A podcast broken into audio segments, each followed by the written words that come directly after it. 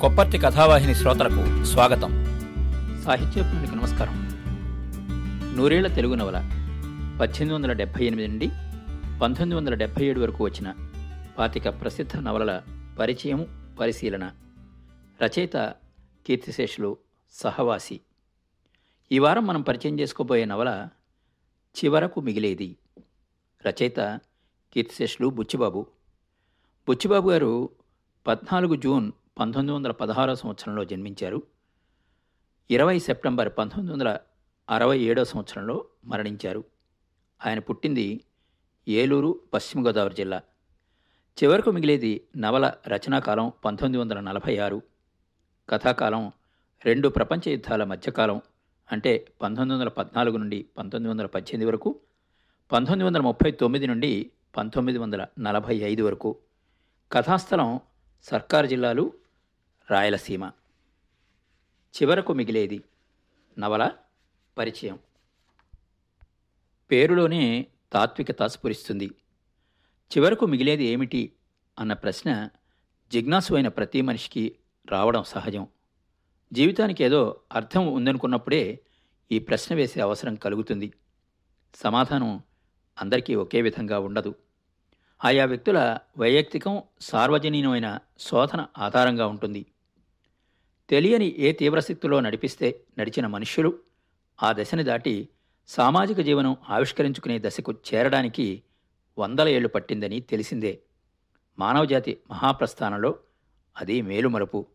సామాజిక జీవనం మానవజాతికి మేలు చేసింది. తను జ్ఞానాన్ని సామూహికం చేసుకుని సంస్కృతిని పెంపొందించుకునే అవకాశం కలిగించింది. వివేకచోదితుడైన కొద్దీ మనిషి ఆత్మరక్షణ చేసుకోవడంతో పాటు ఆత్మజ్ఞానం పెంపొందించుకున్నాడు. నేనెవరిని? ప్రకృతిలో నిక్షిప్తమైన రహస్యాలేమిటి? అన్న జిజ్ఞాస పెరిగింది. సమాజ ఆవిష్కారం వ్యవసాయోత్పత్తిలో మార్పులు జాతుల మధ్య ప్రకృతి వనరుల కోసం యుద్ధాలు ఒక జాతిని మరొక జాతి లోబరుచుకోవడం అదో చరిత్ర. మనిషి శరీరంలో జరిగిన పరిణామాలకు మనిషి సృష్టించుకున్న సమాజంలో జరిగిన పరిణామాలు తోడయ్యాయి. మెదడు నిర్మాణాన్ని బట్టి అందులో సహజంగానూ అసహజంగాను మెదిలే ఆలోచనల గందరగోళం ఒక వంక. చుట్టూ ఉన్న సమాజంలో మన నియంత్రణకు లోబడిని సంఘటనల గందరగోళం మరొక వంక. మనిషిని ఏనాటి నుంచో తీవ్రమైన అశాంతికి ఆందోళనకు గురిచేస్తూ వస్తున్నాయి. దీని ఫలితమే ఈనాటి అయోమయపు జీవితం అని విశ్లేషిస్తారు జీవపరిణామ సామాజిక శాస్త్రవేత్తలు. ఇందువల్ల కావచ్చు తన్ను తాను తెలుసుకోవడానికి వ్యక్తి శోధన సల్పడం ఆపడు. జీవితానికి అర్థం ఏమిటి అని ప్రశ్నించుకుంటాడు. ఇటువంటి శోధనే ప్రధాన వస్తువుగా బుచ్చిబాబు రాసిన నవల చివరకు మిగిలేది. నవలా నాయకుడు దయానిధి యువకుడు స్వభావరీత్యా అంతర్ముఖుడు చూడ్డానికి స్ఫురద్రూపి సున్నిత మనస్కుడు తండ్రికి అతనితో సరిపడదు.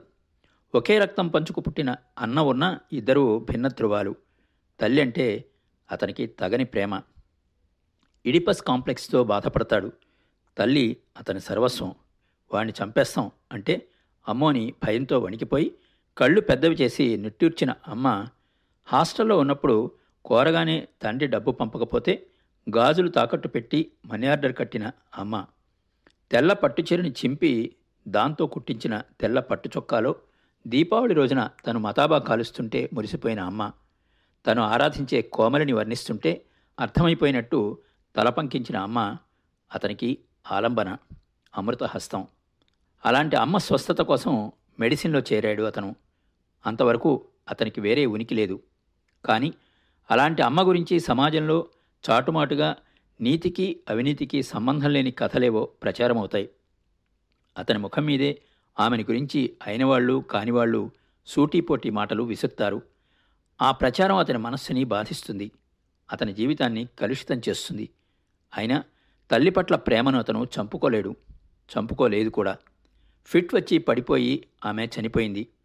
అతనికి కాలం ఆగిపోయినట్లు అనిపించింది. ఈ సంఘం ఒక సముద్రం అయితే అమ్మ ఒక లంగరు. ఇప్పుడు ఆ లంగరు లేదు. ఏదో శక్తి అతన్ని వదిలి వెళ్ళిపోయింది. అతన్ని ప్రపంచానికి బంధించిన గొలుసులో గొళ్ళెం ఊడిపోయింది. అది అమ్మతో దయానిధి గల అనుబంధం. ఆ ప్రేమని అతడు వేరెవరిలోనూ లయించుకోలేడు. తన తల్లి కాని స్త్రీని అతడు ప్రేమించలేదు. అతని జీవితంలోకి చాలామంది స్త్రీలు ప్రవేశిస్తారు. కోమలి సుశీల నాగుమణి అమృతం ఇందిర శ్యామల కాత్యాయని. కోమలి సంఘం దృష్టిలో ఓ లేచొచ్చిన దాని కూతురు. కామాక్షి ఆ పిల్ల అమ్మ. ఎక్కే గడప దిగే గడప అని ఎందరూ వాళ్ళ ఇంటిని హేళన చేసినా దయానిధికి ఆ కోమల్ని చూస్తూ కూర్చోవడం ఓ ఉత్కృష్టమైన అనుభవం. సంస్కారం ఆమెకి లేదు తనకు అక్కర్లేదు అని తేల్చుకున్నాడు నిధి. అతనికి ఇంద్రియాలు పీకేస్తాయి. పల్చటి ఎముకలు చల్లటి మాంసం. వీటికి తన యవ్వనం దాస్యం చేయక తప్పదు అని స్వాగతం చెప్పుకున్నాడు. కుటుంబం మర్యాద కులం గౌరవం ఏవీ అక్కర్లేదు. కోమలే కావాలి అతనికి. ఆమెంటే అంత పిచ్చి ఉన్న దయానిధి ఓ సందర్భంలో ఆమె నేను విన్న మీ అమ్మగారిని గురించి సరేనా అని అడిగినప్పుడు చెంప చెళ్ళు మనిపిస్తాడు అందుకే అతను కోమలిని వాంఛిస్తాడే గాని ప్రేమించడు. కోమలి సైతం అమ్మ ఒత్తిడికి లొంగిపోయి బాగా ఆస్తి డబ్బు ఉన్నవాడితో వెళ్ళిపోతుంది. అతని జీవితంలోంచి ఆలోచనలోంచి కొంతకాలం పాటు నిష్క్రమిస్తుంది. సుశీల దయానిధికి మామయ్య కూతురు. ఇంటర్మీడియట్ చదివింది. చాలామంది బంధువుల దృష్టిలో నిధికి కాబోయే భార్య. అతనికి తెలుసు సుశీల తనని చేసుకోదని. తన సంగతికి వస్తే అస్సలు పెళ్ళంటేనే ఇష్టం లేదు. సుశీల ప్రేమించేదల్లా ఎవరో తన్ను ప్రేమిస్తున్నారు అన్న అనుభవాన్ని మాత్రమే. అది తెలియని దయానిధి మిత్రుడు రాజభూషణం తనని సుశీల ప్రేమిస్తోంది అని భ్రమపడతాడు. పెళ్ళి చేసుకోవాలి అనుకుంటాడు. తీరా ఆమె చేసుకున్నది కృష్ణమూర్తి అనే అప్రాచ్యుణ్ణి. భయంకర సుఖవ్యాధులతో బాధపడుతున్న కృష్ణమూర్తి కొంతకాలం దయానిధికి పేషెంట్. అతన్ని చేసుకుని ఎనిమిది మాసాలైనా కాకముందే కాన్పు వచ్చి కన్నుమూసింది సుశీల కూడా దయానిధి తల్లి గురించి రోతగా మాట్లాడి అతని మనస్సుని గాయపరిచింది. మీ అమ్మ బుద్ధులు ఎక్కడైపోతాయి అని ఏసరించుకున్నప్పుడే ఆమెని నిధి తన జీవితం నుంచి పరిహరించాడు. నాగుమణికి దయానిధి మీద మోజు. పిక్నిక్కి అతనితో పాటు వెడుతూ బండి కుదుపులకి ఆమె నిధి మోకాళ్ళు గట్టిగా పట్టుకుని వదిలింది. ఇంకోసారి భుజం పట్టుకుంది. నిధి ఆమె చేతులు తొలగించాడు. వీలైనప్పుడల్లా నిధిని తాకడం గట్టిగా పట్టుకోవడం ఆమెకి సరదా. నిధికి అలాంటివి తప్పుగా తోచినా బాధ కలిగించినట్టు ఒప్పుకోలేకపోయాడు. నిజానికి ఆ చేష్టలకి ఏమీ అర్థం లేదు. ఈ చేష్టలన్నీ ప్రేమరాజ్యంలో సామంతరాజులు. చివరికి వారి ఓటమి తప్పదు. నాగమణి వ్యవహారం అలా ముగిసింది. అమృతం దయానిధి నాన్న తాలూకు దూరపు చుట్టం. చిన్నప్పుడు అమ్ములు అనేవారు. తల్లి చనిపోయిన దయానిధిని పరామర్శించడానికి వస్తుంది. బావా అని ఆమె నోటి నుంచి వచ్చిన పిలుపుతో అతనికి ప్రాణం లేచొస్తుంది. మిసమిసలాడే చామనఛాయ గంభీరమైన కళ్ళు ఉంగరాలు తిరిగి మెడంతా ఆవరించుకున్న పెద్ద జుట్టు బలమైన నడుము గుండటి భుజాలు అన్నిటికన్నా ఆకర్షణీయమైన వక్షస్థలం.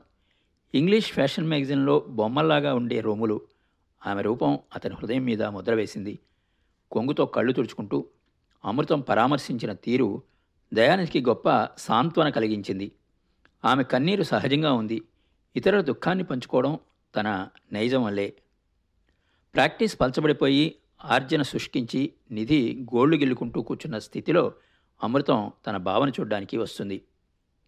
అతన్ని ఏదో విషయం అడగాలని ఉందని చెప్పి సంభాషణ క్రమంలో నిధి ఆమెతో నేను నిన్నెప్పుడు స్త్రీగా పరిగణించలేదు అమృతం. కన్నీరు కారిస్తే తడిసి నీరైపోయిన స్వప్న కాంతలాంటి దానవు నీవు అంటాడు. నీలాంటి ఔదార్యం సానుభూతి అందరికీ ఉంటే ఈ సంఘం స్వర్గంగా మారును అమృతం అంటాడు. తనకు నచ్చిన గుణాల్ని అతడు అమృతంలో చూస్తాడు. ఎవరితోనూ ప్రేమ పంచుకోలేని దయానిధి అమృతం చేత ప్రేమించబడ్డాన్ని ప్రేమిస్తాడు. ఒకనాటి తుఫాను రాత్రి అతని వాంఛకి పరితృప్తి కలుగుతుంది. ఆ రాత్రి ఆకాశంలో బంగారపు కత్తులని ఎవరో విరిచి పారేసినట్లుగా మెరుపులు. గాలికి ఒక్కసారిగా కిటికీ తలుపులు కొట్టుకున్నాయి. పిడుగులు మారుమోగుతున్నాయి. దీపం నృత్యం చేస్తోంది. గోడన్న నిధి తల్లి ఫోటోగ్రాఫ్ కింద పడి పగిలింది. దీపం మూర్చపోయింది అమృతం చేతులు అతని భుజం మీద పడ్డాయి. సముద్రంలో కొట్టుకుపోయే వ్యక్తికి రబ్బరు బంతి దొరికినట్లుగా ఏదో శక్తి అతన్ని కిందికి నెట్టేసింది. భరింపరాని సౌందర్యపు వెలుగులో అతనికి స్పృహ తప్పింది. ఆలోచన విమర్శన తర్కం చైతన్యం అన్నీ ఉద్రేకాల ప్రవాహంలో కెరటంపై నురుగులా కొట్టుపోయాయి సర్వేంద్రియాలు విడిపోయి జీవక్షణాలుగా శరీరాన్ని మార్చేశాయి. శరీరం అనుభవంతో ఆత్మ అయిపోయింది మైమరుపు కలిగించే ఈ వర్ణన ఎంత గాఢమైంది అంటే నిధి అమృతం మధ్య జరిగింది జరగకూడనిది అనే స్పృహ కలగనివ్వదు వివేచింపనివ్వదు పాఠకుడే కాదు. ఆ పాత్రలు ఆ ఉద్రేకాల ప్రవాహ పెనువడిలో కొట్టుకుపోతారు. తప్పొప్పుల విచారానికి తావు లేకుండా పోయింది. అందుకే పశ్చాత్తాపం కలగలేదు. ఇది అస్తిత్వవాదం సమర్థిస్తున్న నైతిక జీవనం. దీన్ని అర్థం చేసుకునే శక్తి నవలలో ప్రవేశపెట్టగలిగిన ధైర్యము ఉన్న కొద్ది మందిలో బుచ్చిబాబు ప్రముఖులు అని విమర్శకులు డాక్టర్ కడియాల రామ్మోహన్ రాయ్ విశ్లేషించారు. పెళ్ళంటే ఇష్టమే లేని దయానిధి ఓ పోలీస్ అధికారి కూతురు ఇందిరని పెళ్ళి చేసుకుంటాడు. పెళ్ళి అంటే తల్లి ప్రేమ నుంచి విడిపోవడమే అన్న సుప్త చేతనాభావంతో అతను పెళ్ళికి ముందు ఏడుస్తాడు. ఇందిర తల్లిదండ్రుల చెప్పుచేతల్లో పెరిగిన వ్యక్తిత్వం లేని అమాయకురాలు. చెప్పుడు మాటలు విని లేనిపోని ఊహించుకుని భర్తకు దూరమవుతుంది. ఆమెదొక విషాద మరణం. నిధి సంగతికొస్తే అనేక అనుభవాలు అతన్ని ఏకాకిని చేస్తాయి. తను ఇన్నేళ్ళుగా ఉంటున్న ప్రాంతపు వాతావరణంలో ఇమడలేక నిధి రాయలసీమ వెళ్ళిపోయి కొత్త జీవితం ప్రారంభిస్తాడు. ప్లేగు వ్యాధి పీడితులకు సేవ చేస్తున్నప్పుడు అనంతాచార్యులు గారిని ఓ సంఘ సేవకునితో సజ్జనునితో పరిచయం కలుగుతుంది. ఆయన ప్రజాసేవకుడు పండితుడు. ఆయనది పెద్ద కుటుంబం. భార్య నలుగురు ఆడపిల్లలు ముగ్గురు మగపిల్లలు. ఆయనది అనంతపురం జిల్లాలో వజ్రకరూర్ సమీపంలోని న్యాయంపల్లి గ్రామం. దయానిధి ఆయనతో పాటు ఆ ఊరు వెళ్తాడు. ఆయన కుటుంబంలో మనిషిగా మసులుతాడు. అనంతాచారి గారి మూడో కూతురు కాత్యాయనికి పదిహేనేళ్ళు. మూర్తిభవించిన అమాయకత్వం దయానిధి అంటే వెర్రి అభిమానం. ఒకరోజు తన ఆశ్రమానికి కాస్త దూరంలో నిధి ఆరుబయట కాలి బొటనవేలుతో నేలని గీస్తూ ఉండగా ఏదో గట్టిగా తగిలింది. ఇసుకని లోతుగా కెలికాడు. అది లేత ఎరుపు రంగు వజ్రం లోపల ఆకుపచ్చ రేఖలు. బెల్జియం ధర లియాన్ బ్లామర్చి దాన్ని కోసి పదును పెట్టి వజ్రంగా తయారు చేశాడు. ముప్పై తొమ్మిది క్యారెట్ల బరువు ఉన్నది. దానికి కాత్యాయని అని పేరెట్టాడు నిధి. మార్వాడి హీరాలాల్ దాన్ని కొనుక్కుని బొంబాయి తీసుకుపోయాడు. అపారమైన డబ్బు దక్కింది నిధికి. దశ తిరిగింది. వజ్రాలగని తవ్వకానికి ఇంజనీర్ల చేత ప్లాన్లు గీయించాడు. మూడు మాసాల్లో గనికి కావాల్సిన పరికరాలు పైదేశాల నుండి వచ్చాయి. చుట్టుపక్కల బీద జనానికి పని దొరికింది. అన్ని పనులు అనంతాచారి గారే చూసుకుంటున్నాడు. నిధి కోసం నూతన భవనం తయారైంది. మైసూరు నుంచి ఒక శిల్పి వచ్చి నిధి తల్లిది రాతి విగ్రహం తయారు చేసి ఫౌంటైన్ మధ్యలో ప్రతిష్ఠించాడు. నిశ్చింతగా రోజులు గడిచిపోతున్నాయి. ఓ రోజు హఠాత్తుగా కోమలి ఊడిపడింది. ఆమె గురించి ఏం చెప్పాలో ఎలా చెప్పాలో అతనికి సమస్య అయింది. మీకోసమే వచ్చాను అంటుంది ఆమె నిధితో ఊళ్ళో వాళ్ళకి ఆమె రాక ఓ సంచలనం. ఎవరేమనుకున్నా ఆమె దయానిధి ఇంటా సెటిల్ అయిపోయింది. ఇంటి పని వంట పని అన్నీ ఆమె చూసుకుంటోంది. నిధికి సన్నిహితమైంది. కానీ అతడే అంటిముట్టనట్టు ఉంటాడు. ఆ రోజుల్లో రాత్రి పగలు నా కోసం తప్పించిపోయేవారు. ఇప్పుడు ఇలాగైపోయారే అంటుంది కోమలి. నా మనసులో ఉందో మీకు ఎట్లా తెలుస్తుంది? అని కూడా అడుగుతుంది. ఇంకా చాలా చెప్పింది. అతనికి కోపం రాలేదు. ఈర్ష్య లేదు. ఆమెని అర్థం చేసుకుంటాడు. కానీ మీదికి ఎగబాగుతున్న ఆమెని వెనక్కి నెట్టేస్తాడు. వద్దు కోమలి నా ప్రేమని పంచుకుని పాడి చేయకు. నాకు మిగిలింది ప్రేమ ఒక్కటే అంటాడు నిధి. లైంగిక సంపర్కం లేని స్నేహాన్ని సాన్నిహిత్యాన్ని అతను కోరుకుంటాడు. ఆ మాటే కోమలికి చెప్పాడు. బాహ్య ప్రపంచ రాజకీయ దృశ్యం చూస్తే ఆంధ్ర రాష్ట్ర ఉద్యమం ఊపందుకుంది. కడపలో జరిగిన సభకి అనంతాచార్యులు గారు దయానిధి వెళ్ళారు. దయానిధి మిత్రుడు రాజభూషణం సభకొచ్చిన జనం మాట్లాడవద్దని అల్లరి చేసేదాకా మాట్లాడాడు. రాయలసీమ వాసుల్ని రెచ్చగొట్టే ప్రసంగం చేశాడు. దాంతో రెచ్చిపోయిన కర్నూలు కార్మిక నాయకుడు తిప్పేస్వామి వేదిక ఎక్కాడు. ఉరుమురిమి మంగళం మీద పడ్డట్టు అతని దాడికి దయానిధి లక్ష్యమయ్యాడు. సర్కారు జిల్లాల డాక్టర్కి నలుగురు భార్యలు ఉన్నారని వినికిడి అంటాడు. జనంలో గోల బయలుదేరింది. దయానిధి మధ్యలో ఇంటికి వచ్చేశాడు వజ్రకరూరులోనూ పెద్ద సభ జరిగింది. సర్కారు జిల్లాల వారు సీమకు చేస్తున్న అన్యాయాలపై నిరసన వెల్లువెత్తింది. దయానిధి వజ్రాలగని కార్మికులు సమకట్టారు కట్టారు. అతను ఊళ్ళో లేని వారం రోజుల్లో అల్లర్లు జరిగాయి. కాత్యానికి వచ్చిన సంబంధం నిధి మీద వచ్చిన అపనిందల కారణంగా తప్పిపోయింది. అతని మనస్సు ఛిద్రమైపోయింది. అక్కడి నుంచి వేరే చోటికి వెళ్ళిపోవాలన్న ఆలోచన వచ్చింది. దయానిధి తల్లి విగ్రహాన్ని ఎవరో పగలగొట్టారు. ఎవరో అతని ఆయువు పట్టు మీద కొట్టిన దెబ్బ అది. అంతా నాశనమైపోయింది. ద్వేషాగ్నిలో ఖాళీ బూడిదైపోయింది. మానవ హృదయంలో ద్వేషం ఎందుకుంటుందో కనుక్కున్నాడు అతను తనకేం కావాలో తెలియనప్పుడు మానవుడు ద్వేషిస్తాడు. ఏం కావాలో తెలిస్తే ఆ వస్తువుని ప్రేమించి దాన్ని పొందడం కోసం ప్రయత్నిస్తాడు. అది తెలియనప్పుడు హృదయంలో మిగిలేది ద్వేషం. ఆచారి గారి ఇల్లు కాలిపోయింది. తవ్యంత్ర పరికరాలు నాశనమైపోయి గనులు పూడ్చబడ్డాయి. వజ్రం మీద వచ్చిన సిరి సంపద అంతా ఆహుతైపోయింది. నిధిలో నిర్వేదం లేదు. తనకున్న బంధనాలు తెగిపోయాయి అని అనుకున్నాడు. సంఖ్యలు ఊడిపడ్డాయి అనుకున్నాడు. తను స్వేచ్ఛాజీవి. కోమలి మరో నక్షత్రమై మెదులుతోంది. కోమలితో ఎక్కడో మరో చోట జీవితం ప్రారంభించాలి. మళ్ళీ ప్రస్థానం మొదలు ఒకప్పుడు కాలవగట్టున ఏకాంతంగా గడ్డిలో పడుకుని అతను వేసుకున్న ప్రశ్న జీవితానికి అర్థం ఏమిటి?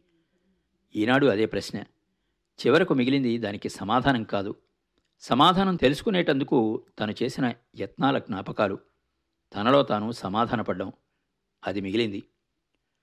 బుచ్చిబాబు రాసిన ఏకైక నవల చివరకు మిగిలేది. వేమన మాటల్లో నిక్కమైన మంచి నీలం. కాబట్టే లెక్కలేనని పునర్ముద్రణలకు నోచుకున్నది. మౌలిక చింతనాశీలి విద్యాధికుడు అంతర్ముఖుడు రచయిత అయిన బుచ్చిబాబు తను రాసిన ఈ ఒకే ఒక్క నవలని మేధో పరిణితితోనూ తాత్విక గంభీరతతోనూ సుసంపన్నం చేశాడు. ఆయన దృష్టిలో గతించిపోయిన యవ్వనం జాడ్యం బీదతనం మృత్యువు కావు. జీవితంలోని చెడుగు. ఈ చెడుగులో మానవుడు గుండెలు బాదుకోవలసినంత విషాదం ఏమీ లేదు. నిజమైన విషాదం ప్రేమించలేకపోవడం. ఈ సమస్య నన్ను బాధించింది. దీన్ని బట్టి ఈ సమస్యని నవలలో చర్చించి సమాధానం కనుక్కున్నాను అని కాదు. ఈ వస్తువుని వ్రాసేస్తే విషయం నాకు విసిదపడుతుందని నలుగురితో పంచుకుంటే బాధ నుండి విముక్తి లభిస్తుందని తోచింది. వ్యక్తిగతమైన విముక్తి ఈ నవలకి ప్రేరణ అని ఆయన తన సమర్పణలో చెప్పుకున్నారు. ఈ సందర్భంగా మరో మాట కూడా చెప్పారు. నాలో మానసిక వ్యధ అస్పష్టమైన తపన ఉండేవి ఆ రోజుల్లో. రచయితనే వ్రాస్తే గాని వీటి నుండి నాకు విముక్తి లేదని సోమర్సెట్ మామ్ రాసిన సింహావలోకనం సమింగ్ అప్ అనే స్వీయ చరిత్ర చదివిన తర్వాత విశదమైంది.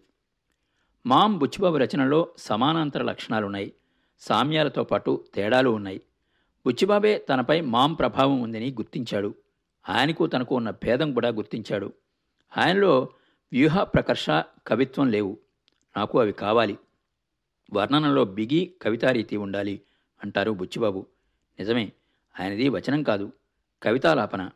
ఆయన పదాలు పరిమళిస్తాయి.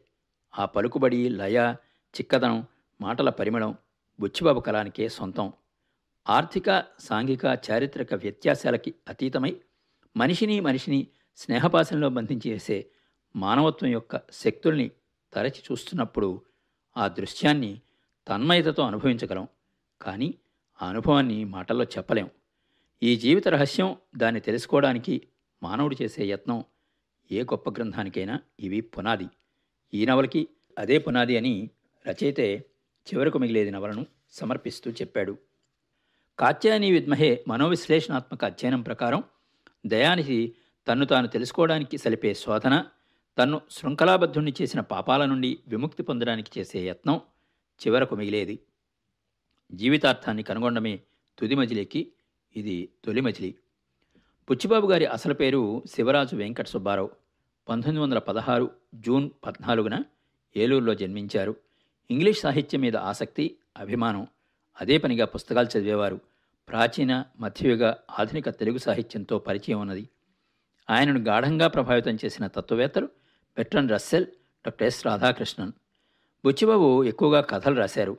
అవి ఏడు సంపుటాల్లో సంకలితమయ్యాయి. నవల చివరకు మిగిలేది ఒక్కటే. ఈ గాథకి ఆయన మొదట అనుకున్న పేరు ఏకాంతం. కథంతా చెప్పగా విని చివరకు మిగిలేది అని నామకరణం చేసిన వారు శ్రీ ఆచంట జానకిరాం ఈ పేరు గాథకి సమగ్రతనివ్వడమే కాకుండా సరిహద్దుల్ని కూడా నిర్ణయించింది అన్నారు బుచ్చిబాబు. చివరకు మిగిలేది నవల పంతొమ్మిది వందల నలభై ఆరులో నవోదయలో సీరియల్గా ప్రారంభమై పదహారు మాసాల పాటు నడిచింది. ఆనాటి పాఠకుల్ని అమితంగా ఆకర్షించి అలరించి ఆలోచింపచేసింది. ఈ నవల పంతొమ్మిది వందల యాభై రెండులో పుస్తక రూపంలో వచ్చింది. ప్రకృతిలో మానవ శరీరంలో మనసులో చిత్రాల్లో శిల్పాల్లో సాహిత్యంలో అందం హరివెల్లై విరిసిన ప్రతి చోట సౌందర్యాన్ని ఆరాధించిన ఆస్వాదించిన తన అనుభవాన్ని నలుగురితో పంచుకునే తత్వం బుచ్చిబాబు గారిది. బుచ్చిబాబు గారు సెప్టెంబర్ ఇరవై పంతొమ్మిది వందల అరవై ఏడులో మరణించారు. అప్పటికి ఆయన వయస్సు కేవలం యాభై ఒక్క సంవత్సరాలు మాత్రమే. తెలుగు కాల్పనిక సాహిత్యంలో చివరికంటా మిగిలేది చివరకు మిగిలేది నవల. విన్నారు కదండి? శ్రీ బుచ్చిబాబు గారి చివరకు మిగిలేది నవల పరిచయం. మరో మంచి నవల పరిచయంతో మళ్ళీ కలుద్దాం. అంతవరకు సెలవు. మీ కొప్పర్తి రాంబాబు విశ్రాంత ఉద్యోగి ఇండియన్ బ్యాంక్ విజయవాడ.